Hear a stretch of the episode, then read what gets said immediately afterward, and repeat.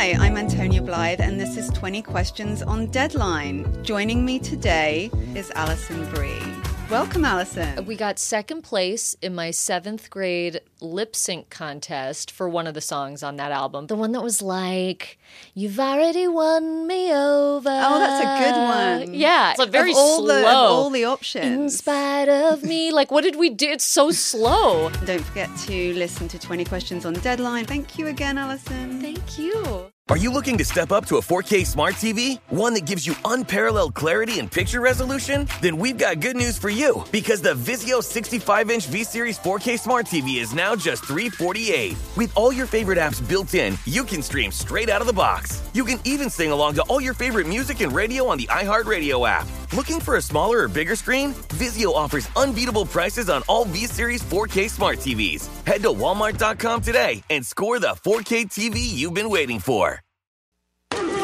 Getting you ready for college and pro football. This is the Football Betting Guide with Jonathan Von Tobel.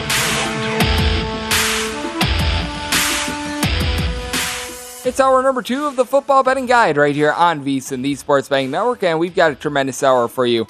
We're going to be going a little bit of NFL here in the first half of it, and then in the second half, going to be joined by a pair of great guests to be able to take a look at a little bit of college football in 45 minutes. We've got Adam Burke joining the show. He also does the show The Run Line, which is going to be coming up pre, uh, uh, which is going to be coming up after this. That is going to be at 5 o'clock p.m. Pacific time, 8 o'clock p.m. Eastern time. He did a great job helping us out in terms of the college football betting guide that is out right now. VSiN.com slash subscribe for all of that. You've got power rankings. You've got breakdowns of every single one of these 131 FBS teams. And a man that wound up having a big hand in that, Steve Makinen, he's going to be talking about the power rankings that he's got in that guide in about 30 minutes. So that's going to be a lot of fun. And on top of that, Mark Schofield, he's going to be joining me in 15 minutes. Does a great job covering the game of the NFL. So we're going to be diving into what we're seeing in terms of these quarterback battles, mainly the big two in Pittsburgh and Carolina in about 15 or so minutes. And here in the first part, we've got to take a look at teams that they can wind up going from either being in the playoffs to out or out to in, because I always do think that this is something that's worth taking a look at every single year in football. It seems like we wind up seeing at least one team wind up going from worst to first in their division. I don't know if we're going to quite wind up seeing that this season, but there are some teams that I do think that they wind up going from the playoffs to out of it, and then vice versa. They go from being a team that wind up missing the playoffs, and then they are going to be able to find their way in. I think that there's a couple very clear ones, in my opinion. A team that I wanted bringing up in the first hour of the show, the Baltimore Ravens. I think that they can wind up winning this AFC North. I mean, even if you wind up having this Deshaun Watson suspension wind up holding up, not being lengthened any more than six games, I still think that the Baltimore Ravens have a chance to be able to win that division. They're minus 150 to be able to make the playoffs.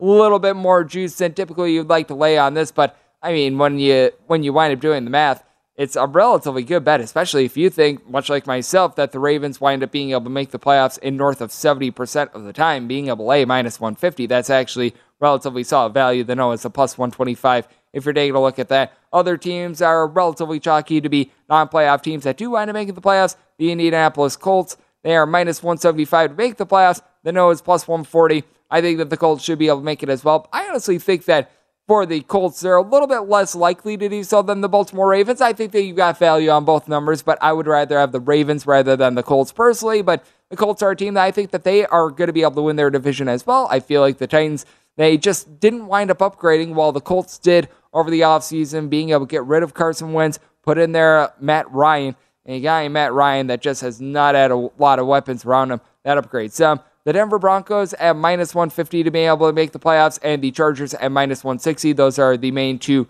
AFC West teams that are up there. And if there is one team on that list that I think that there might be a little bit of value with on the no, it is the Denver Broncos. Now, for Russell Wilson, he has been able to win. He's been able to have a winning record in all but one of his seasons. Obviously, that one coming last season when he wound up missing quite a bit of time with the thumb injury was not ideal for him. But this is still a Denver Broncos team that they wind up losing a few pieces from last season as well. They obviously wind up bringing in a massive piece in Russell Wilson, and what this team really did need was a quarterback. But that said, when it comes to the Denver Broncos team as well, they're in the division of death because right now the other team in the AFC West that wanted making the playoffs that many people think are going to miss the playoffs, that'd be the Oakland Raiders, and they are by far the biggest favorite to wind up going from a team that wanted making the playoffs to missing the playoffs. Their odds to be able to make the playoffs at a minus 425 is the no to miss the playoffs on the Raiders and plus 330 that they do wind up making the playoffs. The New England Patriots are a plus 160 to make the playoffs. So if they do, you wind up laying down 100 bucks. You wind up getting back your original 100 plus 160. The Steelers, they're plus $3 to be able to make the playoffs. That's a team that, even though I do think that you're going to get a good, honest effort out of them, that's pretty much warranted. And the Cardinals, they're at plus 125 to make the playoffs. The Noah's minus 150. But I don't see why so many people are just thinking that it's a foregone conclusion that the uh, Denver Broncos wind up replacing the Las Vegas Raiders in the playoffs. Now, I do recognize that Russell Wilson, when he's at his full force, he's able to be a very solid player. And what we wound up seeing from the back half of last season when he was coming back from injury, that's not the Russell Wilson that we all know and love. He's got some good weapons around him. Courtland Sutton, I think, is going to be absolutely massive for this team. But on top of that, you did notice a injury that, in my opinion, wound up going a little bit under the radar for this team as well as David Patrick. He winds up going down for the Denver Broncos. I believe that if he does wind up returning this season, he is going to be very, very limited. I believe that he's out for the entirety of the season, if I wound up seeing that correctly, or I should say Tim Patrick. I think I called him David Patrick, but with Tim Patrick, he's on injured reserve right now. That is just not a good situation, and he was relatively solid for the team last season. A guy that was able to be a relatively solid possession wide receiver, was able to get right around 14 yards per catch. So, I mean, without Patrick in the fold, that winds up hurting the Denver Broncos receiving core just a little bit as well. This is a team that I still think that they've got a little bit of an underrated ground game as well. I do think that they're going to be able to get some relatively solid production out of all these running backs, even with what we wound up seeing last season. Melvin Gordon was still able to average right around four and a half yards per carry. Certainly has been a relatively good player in the league, a guy that you wind up using him in a little bit more of smaller doses. You wind up seeing him towards the back half last season get right around 10 to 15 carries a game. I do think that he's probably going to have a similar role this season, but I do think that when it comes to the Raiders as well, this is a bunch that they've been making some, shall we say, a little bit of questionable draft picks, but that's why you wind up diving into free agency. Now you've got Derek Carr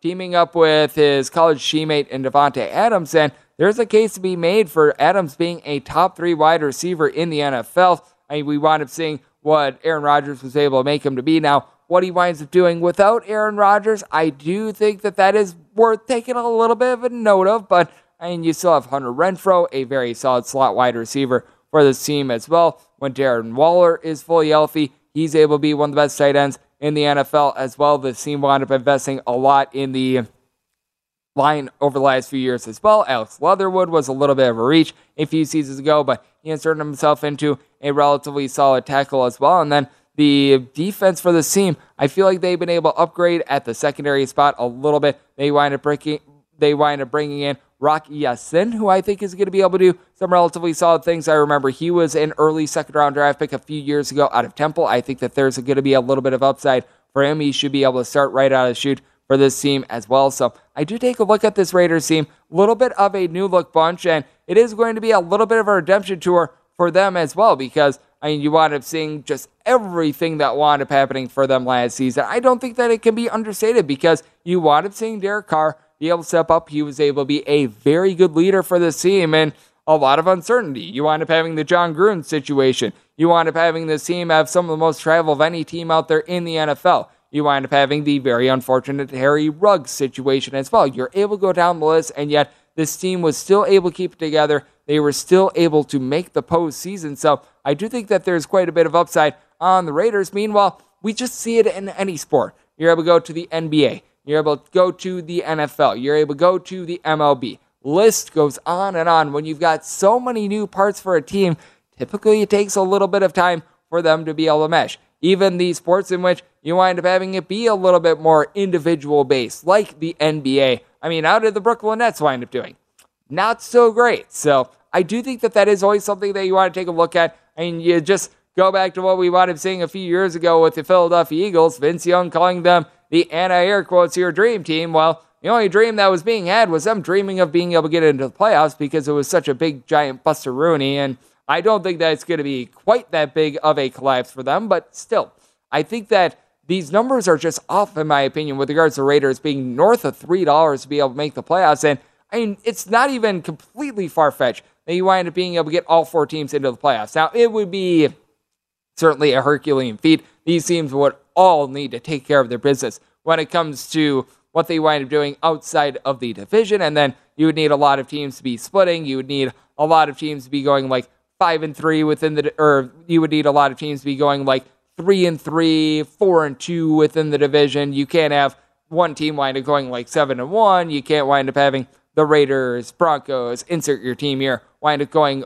something like a one and five. But I do think that it is something that is very doable. I do think that you could wind up seeing a case in which all these teams, because I mean, if you wind up power rating the Raiders as the worst team in this division, and I think that that's very fair, they still, in my opinion, have a better shot to be able to make the playoffs than a team like the Miami Dolphins. I do think that the New England Patriots, them being a plus 160 to be able to make the playoffs, that's a little bit disrespectful. Do everything that the Patriots are able to do. Another year for Mac Jones in the system, I think is going to do him well. Now, with the New England Patriots, I know that there's a lot being made out of Matt Patricia, perhaps being the play caller for this team, but with the Patriots. I just do not question what Bill Belichick is able to do. He was able to get this team to the playoffs last season. They are going to be very reliant on the run game once again, but they did wind up investing a lot of money in a lot of free agents. And I wanted just pointing it out with the Denver Broncos. Typically, it does wind up taking a year or two when you do wind up having a bunch of moving parts for them to fire on all cylinders.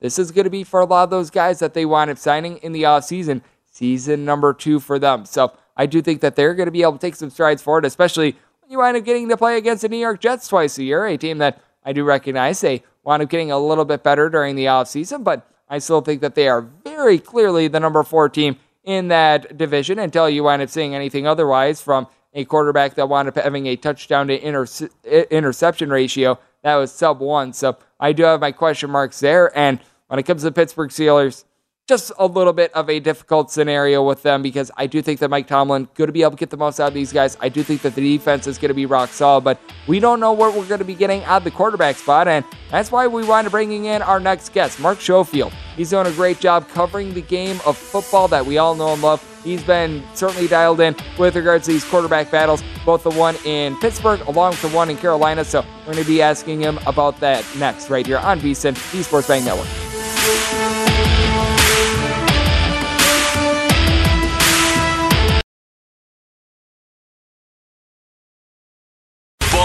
Billie Eilish and Finneas O'Connell, they're with us today on Crew Call. I'm your host, Anthony D'Alessandro. Billie's vocals, it was automatic art. You know, I had to like choose a more challenging route than just like da da da da. You know what I'm saying? Like it could have been like easier. And a lot of people have asked me like, how did you choose to have it be so soft and like so simple? And what else was it gonna like? That's what the song wanted. Thanks for listening to this episode of the Crew Call podcast on Deadline. Have you heard about the social media platform for kids? It's called Zigazoo. It's a great place where kids like me can come together to make fun videos. Zigazoo is moderated by real, live people who review content before it's posted on the feed. Oh, I especially love the dance challenges. So much fun. Oh, and there's no comments or messaging, so you don't get any of that negativity that's all over other social networks. Oh, my friends love it. I love that it's Kid Safe COPPA certified. Uh, I don't know what that means. It means it has built in privacy protections for your online data. Uh, that's great, but I wouldn't be doing Zigazoo if it wasn't fun. She would not be doing it if I didn't think her data was safe. Zigazoo, the world's largest social network. For kids! Download the Zigazoo app today. Betting Guide with Jonathan Von Tobel. Welcome back. This segment of the Football Betting Guide is presented by Zyn Nicotine Pouches, the simpler way to experience nicotine satisfaction and enjoy lasting change on your terms. Zyn Nicotine Pouches are a fresher, simpler way to enjoy nicotine that has helped millions of people achieve lasting change by offering a smoke free and spit free satisfaction. Not sure about you, but there been times in my life where I knew I needed to make a change and I just wasn't ready to do so quite yet. And I'm sure that a lot of smokers and dippers out there can relate. Zyn understands that there isn't one right time to make a change. Everyone's on their own journey, everyone's timeline just a little bit different. So when you feel like you're ready to take that first step forward towards some change, Zyn is going to be there for you with the right strength, the right flavor at the right time. And if you're thinking about making a little bit of a change, you want to learn a little bit more about Zyn nicotine pouches, go to Zyn.com. That is Z-Y-N.com. Warning, this is a product that contains nicotine. Nicotine, it is an addictive chemical. As we are back here on the Football Betting Guide right here on the Sports Betting Network. And great to be joined by Mark Schofield. He does a great job over there at USA Today. You're able to catch him on the NFL Wire. He does a great job with the Touchdown Wire as well. You're able to follow him at his name, Mark Schofield. And great to have you aboard today. Thank you for having me this afternoon. Really appreciate it. I appreciate you. And what I appreciate is that this year in the NFL, we've really got two hot quarterback races right now. Now, there's been a lot made out of both the Pittsburgh and the Carolina quarterback races. Let's start with the one that wound up seeing the most news, I guess most recently with the Carolina Panthers, because obviously few weeks ago they wind up making the trade for Baker Mayfield. And a lot of people they're in one of two camps because they wind up bringing in Baker Mayfield so late in the process. They wind up going out there and making the trade that he is going to be the starter, but Sam Darnold's is a guy that's making a little bit more money, so there are other people in his camp as well. What have you seen thus far with regards to this quarterback battle, and which quarterback do you think right now has the upper hand? You know, interestingly enough, I was of the mindset that with the trade for Baker Mayfield at this point in their careers – you know what you have in Sam Darnold in Carolina. I think I thought Baker had sort of the inside track to winning this job. I thought, yes, Matt Rhule said all the right things. Scott Fitterer said all the right things about it being a competition. But I was of the mind that this is going to be Baker's show sooner rather than later. But as it's played out in Carolina in training camp so far, Darnold has had much more reps with the ones. I was talking to John Ellis, who covers the Carolina Panthers for Fox Sports down in South Carolina. He was at camp all last week and into the weekend, and he was telling me just yesterday, Greg, that Darnold's getting a lot of run with the ones. Yes, Baker looks more comfortable attacking the middle of the field right now, and there's a little bit more, you know, explosiveness to the offense when he's on the field, at least in practices. But the fact that Darnold is still getting reps with the ones makes me think this is more of a competition than we thought. Ultimately, I think Baker still wins the job, but where I was at like 95% certain it was Baker when they made this trade, I'm now down to say that 70, 75% raise it is Baker. I think he still wins it, but Darnold does seem to have a legitimate shot at winning this job. And how likely do you think it is that perhaps you do wind up seeing Baker Mayfield wind up winning the job, but say he winds up having a shaky two to three weeks and this winds up becoming sort of like a sort of teeter totter quarterback situation where it winds up being Baker Mayfield that starts for a few games, then they wind up going to Sam Darnold, then they go back to Mayfield, or do you think that they're going to be a little bit more all in on the guy that they wind up picking before the season? I mean, you have to remember, Greg, that Matt Rhule is coaching for his job here. Every sort of you know article I've seen, every sort of bet and odds on favorite and first coach to get fired has Rhule basically at the top of that list. So I think he's going to do everything he can to win games. And if, like, I think Mayfield still wins the job, but like you said, he's ineffective for two to three weeks he might have to go to Sam Darnold to try to energize that offense. I don't think he's going to be afraid of making changes to try to win games and perhaps, like I said, save his job any way he can. And so, if there's ineffectiveness at the quarterback position, it wouldn't surprise me to see Matt Rhule make changes. And I do think that that's important if you're taking a look at any season long player props as well. If you're looking to bet either of these guys, there's no guarantee that you wind up getting more than like 12 starts out of either of them. So I do think that that is very important to take a look at. And then the other quarterback battle is the one that's going out there in Pittsburgh. And the main two candidates that we've been really looking at, that'd be Mitchell Trubisky, and then you're able to throw in there the rookie in Mr. Kenny Pickett. But I know that there's been a little bit of hubbub about Mason Rudolph, the way that he's performed, a guy that we have seen out there on the field a few times last few seasons for the Pittsburgh Steelers. Where do th- things stand right now? Because it was looking like a little bit more of a two way battle. We might wind up getting a three way tango when it's all said and done, though. We might get sort of a three way battle, and they released their sort of initial, you know, training camp depth chart at the end of last week, and it had Trubisky at one, Rudolph at two, and Pickett at three, and that's kind of with in line with the reps we've seen at practices where Trubisky and Rudolph are getting the lion's share of reps. They also have at Steelers practices and training camp, there's seven shots uh, installation period where they have seven plays inside the red zone, inside the five yard line for the offense to try to score. They typically give the bulk of those to the guys that they expect to be the, the starters in week one. Trubisky has gotten the lion's share of those. I don't think Kenny Pickett has gotten one of those seven shots reps yet. That's according to Alex Kozora, who covers the Steelers for SteelersDepot.com, who's been at every single training camp practice. It seems like Rudolph has muscled his way into making this a three man run for the quarterback spot. It seems like Trubisky has the inside track on this job. And it seems like we might not see Kenny Pickett. He seems to be, at least right now, fading. Obviously, there's time, there's preseason games. And if, you know, Trubisky is in line to be the starter, that might open the door for Rudolph and Pickett to get more run. But this has, I think, become a three man job with Mitchell Trubisky having the inside track to win him that job right now. Yeah, it should be interesting to see what winds up happening out there in Pittsburgh. Whoever winds up being the quarterback, certainly going to be someone that is going to be a little bit lower rated in terms of the top quarterbacks in the NFL, but certainly going to be surrounded by a good defense on the flip side as well. So that is going to be able to help them out. And shall we wind up going to another team out there in that division, which there's been a little bit of news with regards to the Cleveland Browns. And, and it's not even just Deshaun Watson anymore. Obviously, that is what is enamoring everyone. We have no idea what's going on here because there wound up being the six game suspension. The NFL has decided, you know what? We are going to wind up taking a little bit more of a look at this. And apparently, there was a settlement that was denied by Watson that would have given him a big giant fine and a 12 game suspension. But I mean, what's all going on with Cleveland right now? Because you've got Deshaun Watson and now you've got Kareem Hunt requesting a trade as well. So feels like it's becoming a little bit of a circus out there. It does, Greg, seem like it's been a bit of a circus right now. And obviously, the Watson situation, we're waiting now uh, for Peter C. Harvey, the former Attorney General from New Jersey, who's now been designated by Roger Goodell to sort of hear the appeal process. And part of the reason he was designated to hear the appeal was availability. There's a belief that he's going to be able to rule ex- expeditiously on the Watson appeal. So that's that story. We're waiting again on that decision. Of course, like you mentioned, Kareem Hunt reports out of Cleveland. Uh, Mary Kay Cabot, who covers the Browns for Cleveland.com, with a report out today that he has requested a trade. The Browns have basically told Kareem Hunt that, look, you know, your best move here is to just ball out for us this year and earn yourself that next big payday. Hunt's in the final year of a two year deal he signed in September of 2020 when that season got underway. I missed, I think, nine games last year, seven due to injury, two when he was on the COVID list. So he practiced today with the team he was one of the players that have decided to do that sort of hold in, where because of the fines under the CBA, if you hold out, he reported to camp and he did individual drills, but hadn't taken part in team drills yet.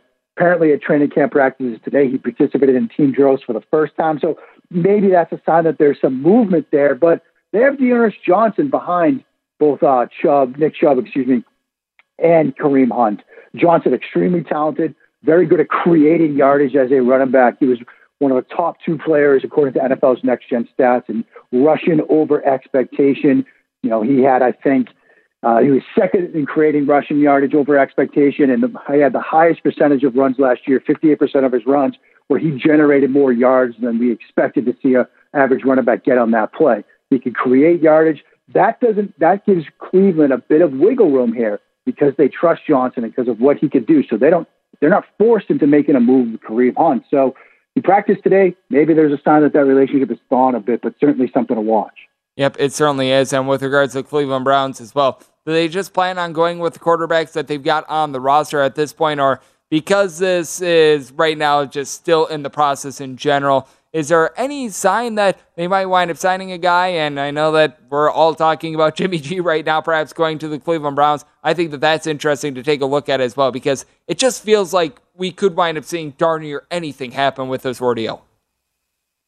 Yeah, and we're again, a lot of it sort of depends on now what former Attorney General Harvey does because with the six game suspension, you know, Cleveland's in an interesting spot, Greg, where their first four games, they've got you know, the two we were just talking about, Carolina, they get Atlanta, they get the Jets. They've got four winnable games out of the gate, but then their schedule gets a little bit tougher. You know, the next two games, games five and six, the last two games of the right now suspension, that's the Chargers and the Patriots. That looks to be a little bit tougher.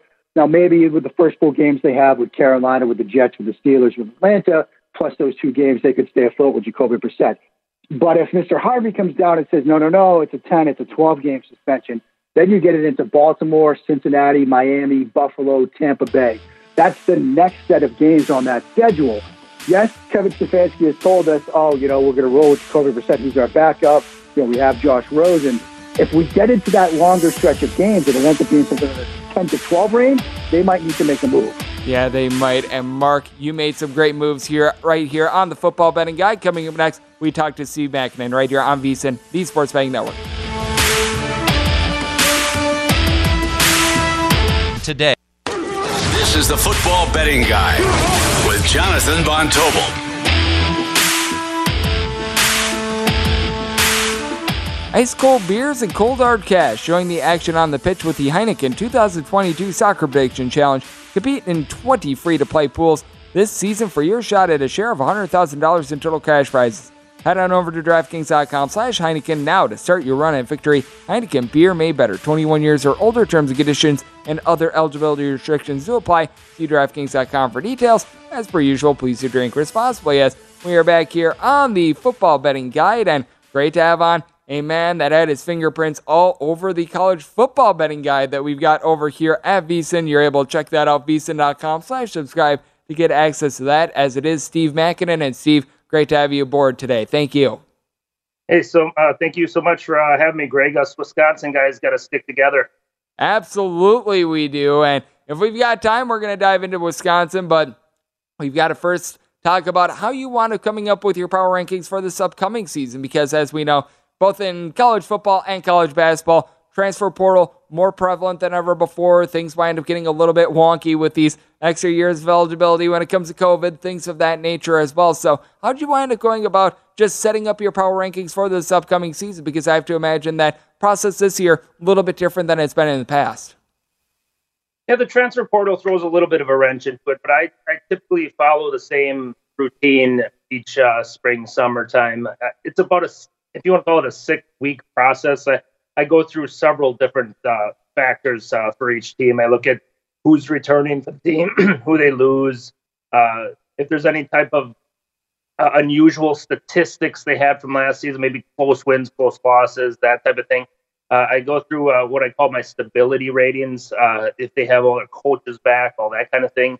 and then I'll maybe get a perception of where the the betting market kind of feel for the teams and and uh, as well as the the the general public, and I'll eventually come up with a, a power rating for each team, and I, then I run that against the schedule and uh, and we see if there's any if you want to say errors uh, when, you compare it to the numbers uh, placed by the book. Yep, it is always interesting to take a look at, and I mean, just taking a look at things, both yourself, so many others out there. It is very clear that you've got really a big two coming into the season Alabama, Ohio State. Most wind up having Georgia at number three, but as we know, there needs to be four teams to be able to complete a college football playoff. There are many people that are clamoring for many more than four teams right now. But when it comes to the team, or for this matter, teams that might have the best chance of being able to wreck the apple cart a little bit, get into the college football playoff, who is a team that maybe is outside of those big three that you could see wind up having a big season? Well, I think the first team you have to look at is Clemson, uh, just from a talent perspective. They're they've been in the playoff uh, the last decade. They've dominated. I mean, they've been been around the playoff, near the playoff almost every season other than last year. Now, what one of the things too you need to look at is if Clemson does not win the ACC, is there a team in the ACC capable of stepping into that fourth playoff spot? And I think if you go down through the list, you got a couple. Uh, one obvious candidate, I think, in NC State. Uh, great uh, team coming back, coming off a pretty nice season. They seem to be taking the step that it, they need to to get to that next level. Great quarterback in Devin Leary, uh, a lot of experience back. The other wild card in there, uh, in that division or ACC, I should say, is North Carolina, another team with loaded talent. Now they lose Sam Howell this season, but they replace him uh, with another five-star quarterback, Drake Maye, the uh, brother of uh, Luke Maye, the former basketball star. So uh, could be an interesting situation there. And then I think, uh, as we talked about off the air, the true wild card in all of this is USC.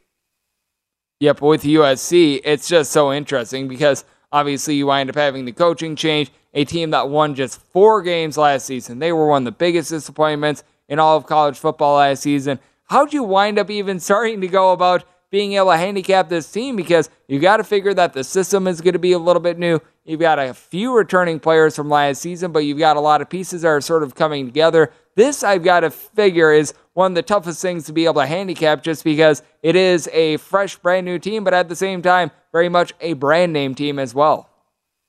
Yeah, for the most part, a lot of these programs, you need to start at sort of a, a baseline number each season and see what the perception is, who they got coming back, and then you adjust based on that baseline. Now, obviously, they've dropped more than usual last year, but the fact that they've recruited extraordinarily well over the last maybe three years, four years or so, that should start to maybe play a role here. You had a lot of additions in the transfer portal. Obviously, Caleb Williams is a big one. Uh, and Lincoln Riley, that offense is probably going to be spectacular. It's what they can go on the defensive end that I think is going to control the fortunes of how far this team goes. I do think so as well. And when it comes down to it, it is a USC team that, no doubt, I think that they're going to be in for a relatively solid season. But with that said, when you take a look at these conferences, do you think that there could wind up being a scenario in which some of these teams are outside the top three, like a USC, like a Clemson? They could be held back by the fact that their conference is not necessarily as loaded. And when you did wind up taking a look at the conferences as a whole, is there maybe a conference or two that you felt was a little bit stronger or weaker than maybe the public perception is on it? You know what? I'm going to tell you something interesting. I, I shared this uh, I, on Lombardi Line the other day. As I did my quarterback rankings for the coming season, I was actually somewhat taken aback by the quality of quarterback coming back in the ACC and the Pac 12 there are not many scenarios in either of those conferences where you find this is a this team's weak in that department. I, maybe one or two per conference. Other than that, they got experience. Maybe they got a transfer who had experience, and uh, or someone who was highly recruited out of the gate stepping into a role. So I was I was pretty impressed as I went through those lists of the quarterbacks, and I think it, maybe it could pay dividends for both leagues as we get closer into the October November time as the, the perception of the league. I do agree with you there. I take a look at the ACC, and typically you wind up having like one or two relatively big powers. You've got Clemson, and then maybe that one competitor here and there. And sometimes you don't even wind up having that. And this year, it feels like it is a little bit more loaded. So I do agree with you there. And then I do take a look at a conference as well. We were talking about the fact that USC, they wind up having the coaching change. Lincoln Riley no longer there at Oklahoma. And I take a look at that league and outside the SEC, in which it's just every single year is locked and loaded. But I think with the Big 12, it might be the most balanced league out there. A lot of people are in on Texas. I personally am not. I would rather take a look at some of these other teams, but Baylor, a team that a lot of places have listed at number four in terms of odds to be able to win the division. I could easily see Baylor be that team come out of the Big 12 and wind up winning that conference. Oklahoma State was able to have a relatively solid year last season. I was talking on VSiN Bet Center yesterday with Matt Youmans about Kansas State. I'm impressed with the fact that they bring in Adrian Martinez. I'm not sure about you, but I feel relatively warm about the Big 12, and I don't think that there's one runaway favorite, and I'm just not in on Texas right now. You know, that's interesting the way you, you word that because balance, that doesn't lead the college football playoff. You know what I mean? You, you have to have someone sort of run run the show. Uh, if you're thinking they're going to add themselves to that four team mix. So uh, you got a situation where each of these teams knocks each other off once, and you're, you're looking at a one two loss team come November. You're not going to find a playoff berth. You you need to have something like Ohio State where they're clearly a runaway favorite Big Ten. Uh, that that's what's going to earn these teams that uh, that these leagues that fourth playoff spot. Oh, I do agree with you there. I do think that it's going to be very interesting from a betting perspective as well, because if you do have all these teams that they're so closely bunched together, you wind up finding some of these spreads that are a little bit bigger, able to take a look at some of those underdogs being able to come through there. And you mentioned it at the top. We are both Wisconsin guys, and well, I think that is in my contract that we talk a little bit about the Wisconsin right. Badgers. Where did you wind up having them power ranked when it's all said and done? Because obviously, Ohio State, number one team out there in the Big Ten. I mean, even Wisconsin homerism eh, cannot wind up taking super precedent there. But with that said, I do think that it's interesting to take a look at this Big Ten because after what you wind up having at Ohio State becomes a little bit more open from there, especially in the division that Wisconsin is in in the West. Yeah, I have them as 17th in the country with a power rating of 56. Now, if there's only if there's a word of a betting advice you're going to have to take about this team is take the under. Yeah. Uh, I, I can't imagine a scenario where this team scores a lot of points this season. Uh, I, this is an underrated part of, of what's happened to Badger football, but they don't recruit elite receivers lately.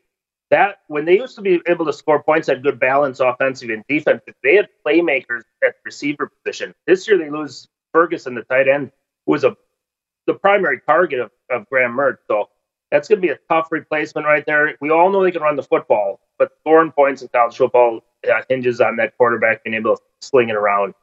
Yeah, but when it comes to Wisconsin as well, they've always got an offensive line that is very much built for being able to run the ball. A bunch of guys are like six foot four, 330 pounds. They're raised on a farm. So I certainly feel you right there, Steve. And I know you did absolutely amazing work on this college football betting guide. Your fingerprints are all over it. Do appreciate you joining me on the show today. Thank you so much. Thank you, Greg. Appreciate you having me on. And for all of Steve's great work, and there were so many other people that did amazing work on this college football betting guide. VSiN.com slash subscribe to be able to get access to that. And hey, we're going to be joined by another gentleman that did amazing work on that guide. That would be Adam Burke. He joins me on the desk next, right here on VSiN, the Sports Betting Network.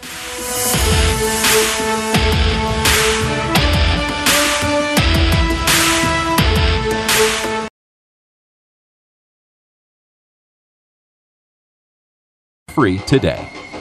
This is the Football Betting Guide with Jonathan Von Tobel. Hi, I'm Antonia Blyth, and this is 20 Questions on Deadline. Joining me today is Alison Brie. Welcome, Alison. We got second place in my seventh grade lip sync contest for one of the songs on that album. The one that was like, You've already won me over. Oh, that's a good one. Yeah. It's a very of all slow. The, of all the options. In spite of me. Like, what did we do? It's so slow. Don't forget to listen to 20 Questions on Deadline. Thank you again, Alison. Thank you. Hey Sarah, I love that spring break vlog you posted on Zigazoo. OMG, you watched it? Yeah, it was edited so well. I think you're so talented. Social media interactions are only positive when you use Zigazoo. Zigazoo is the world's largest and safest social media network for kids. Your kids can upload their content and see what their friends are up to. With Zigazoo, they can create videos, enter to win prizes, and try out the latest dances and trends. There's no commenting, no text messaging, and everything is 100% human moderated. Plus, all community members are real, verified kids just like yours. There are no bots, trolls, or AI. Because Zigazoo is about one thing and one thing only, and that is fun.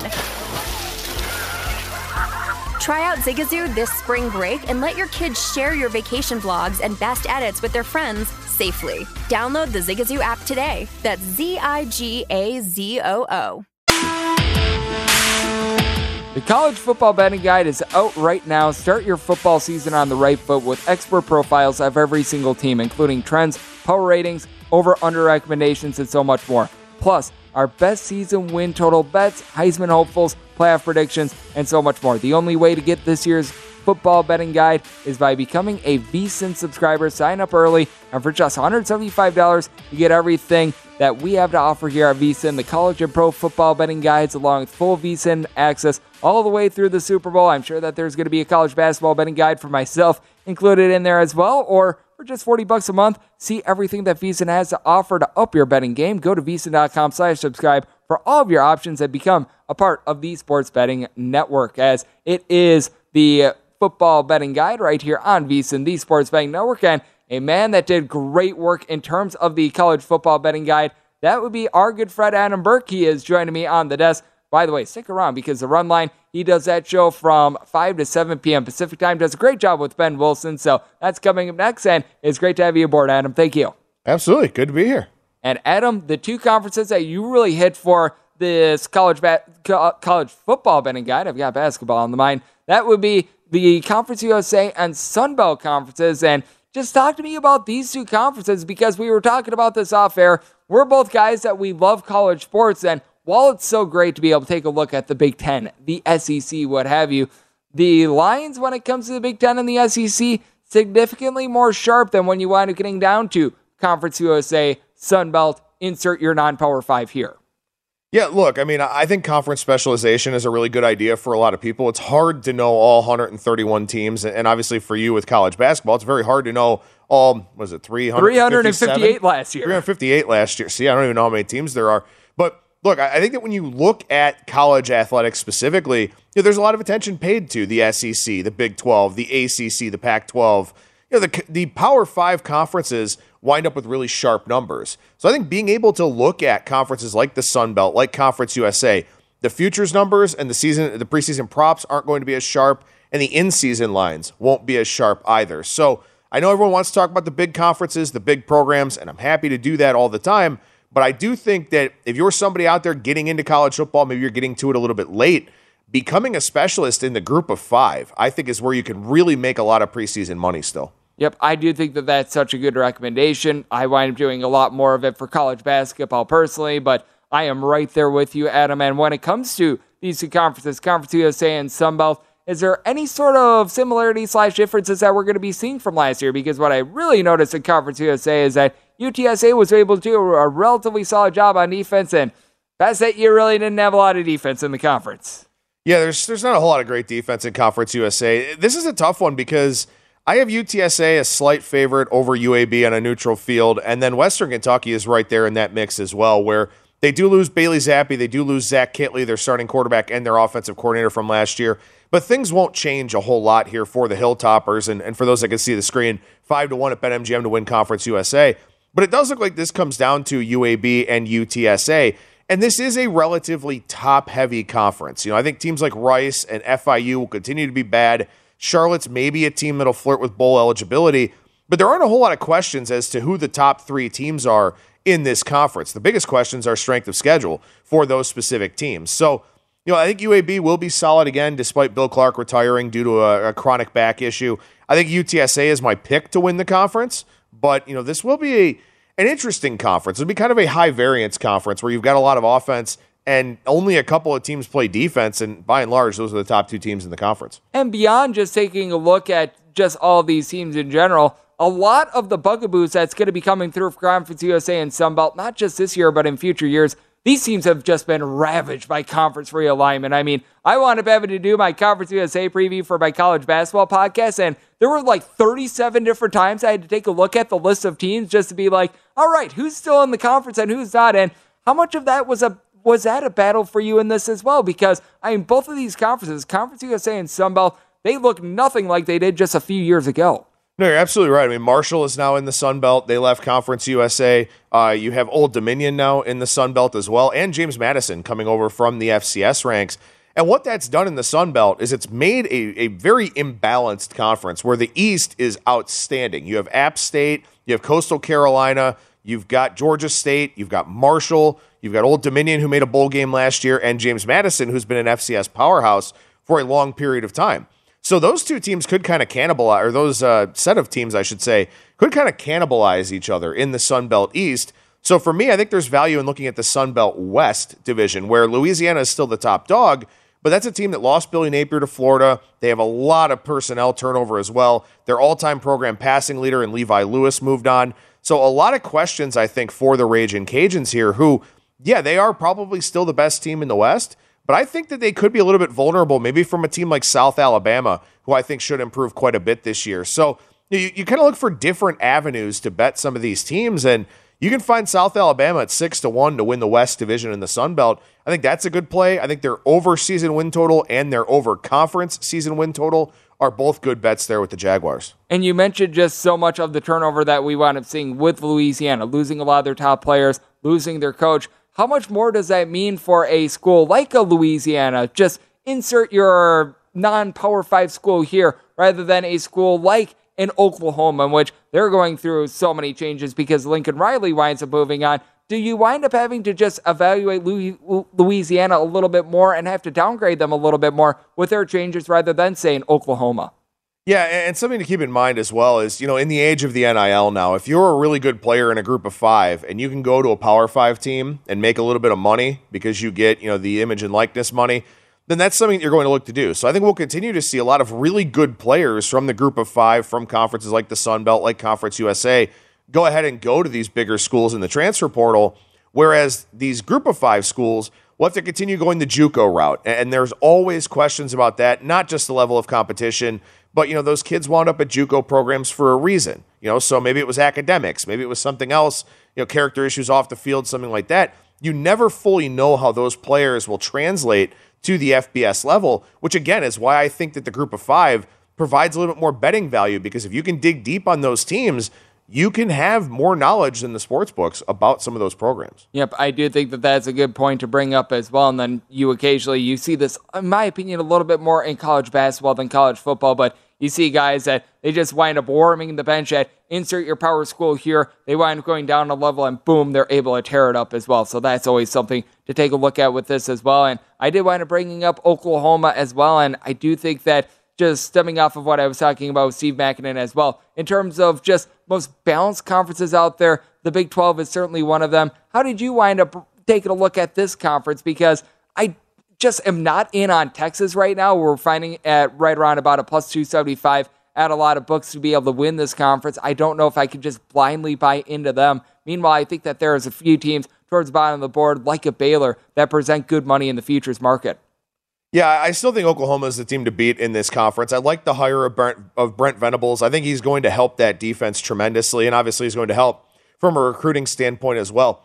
Jeff Lebby, I really like, comes over as the offensive coordinator from Ole Miss, a guy that Dillon Gabriel was with at Central Florida. So I think this offense should hum right along. And in fact, if you can find Dillon Gabriel 35, 40 to 1 to win the Heisman, something like that, I think that's a pretty decent flyer on a guy that should put up some good numbers. He's got a 70 to 14 career touchdown interception ratio. So we'll see what he does there at Oklahoma. Baylor is an interesting one that you bring up because this is a team that went 12 and 2 last year. I mean, they beat Ole Miss in the Sugar Bowl. That was a battle of top 10 teams in that one. I think they're very, very well coached under Dave Aranda. This Baylor team, though, offensively, I'm curious to see what happens because in Abram Smith and Trestan Ebner, they lost over 2,400 rushing yards. They have a new quarterback now in Blake Shapen, who was really good at the end of the year, but Gerry Bohanon was the guy that kind of got them to that point. He's now transferred to South Florida, so the Bulls are an interesting team in the AAC. But for Baylor, I'm just really curious to see how their offense kind of shakes out here for this season because they are kind of more of a run first team. They do have a second year offensive coordinator in Jeff Grimes, who I do like, who came over from BYU. But Shapen is the interesting guy for me. Is he going to be able to be kind of that dual threat sort of leader in the huddle like Bohanon was? Or is Shapen, now that the job is his, going to kind of regress a little bit? The defense should still be great because of Aranda's presence, but I'm curious about that Baylor offense. Like I said, I still think Oklahoma's the team to beat, but teams like TCU are really interesting. Teams like Oklahoma State, Mike Gundy always fields a solid unit. So the Big 12 will be quite fascinating throughout the year. I just think Oklahoma's still the team to beat. Yep, and I do think that you've got as many toss up games out there in the Big 12 as you're going to find in any conference. And my friend, I know that you're going to be up next on the run line. What's all coming up for you and Ben? Yeah, we got a lot to talk about. We're going to do some trade deadline recap stuff, kind of take a look at how some of the teams that made the big trades have done here this week as the Padres are now trailing 1 nothing on Sunday Night Baseball. So we'll have a lot of stuff to talk about on the show and definitely looking forward to it. And thanks for having me on your show. It's going to be a lot of fun. Adam does a great job with the run line and did a great job with our VSiN College football betting guide as well. So that is going to be coming up next. The run line with Adam Burke along with Ben Wilson right here on VSiN, the Sports Betting Network, as this has been the football betting guide.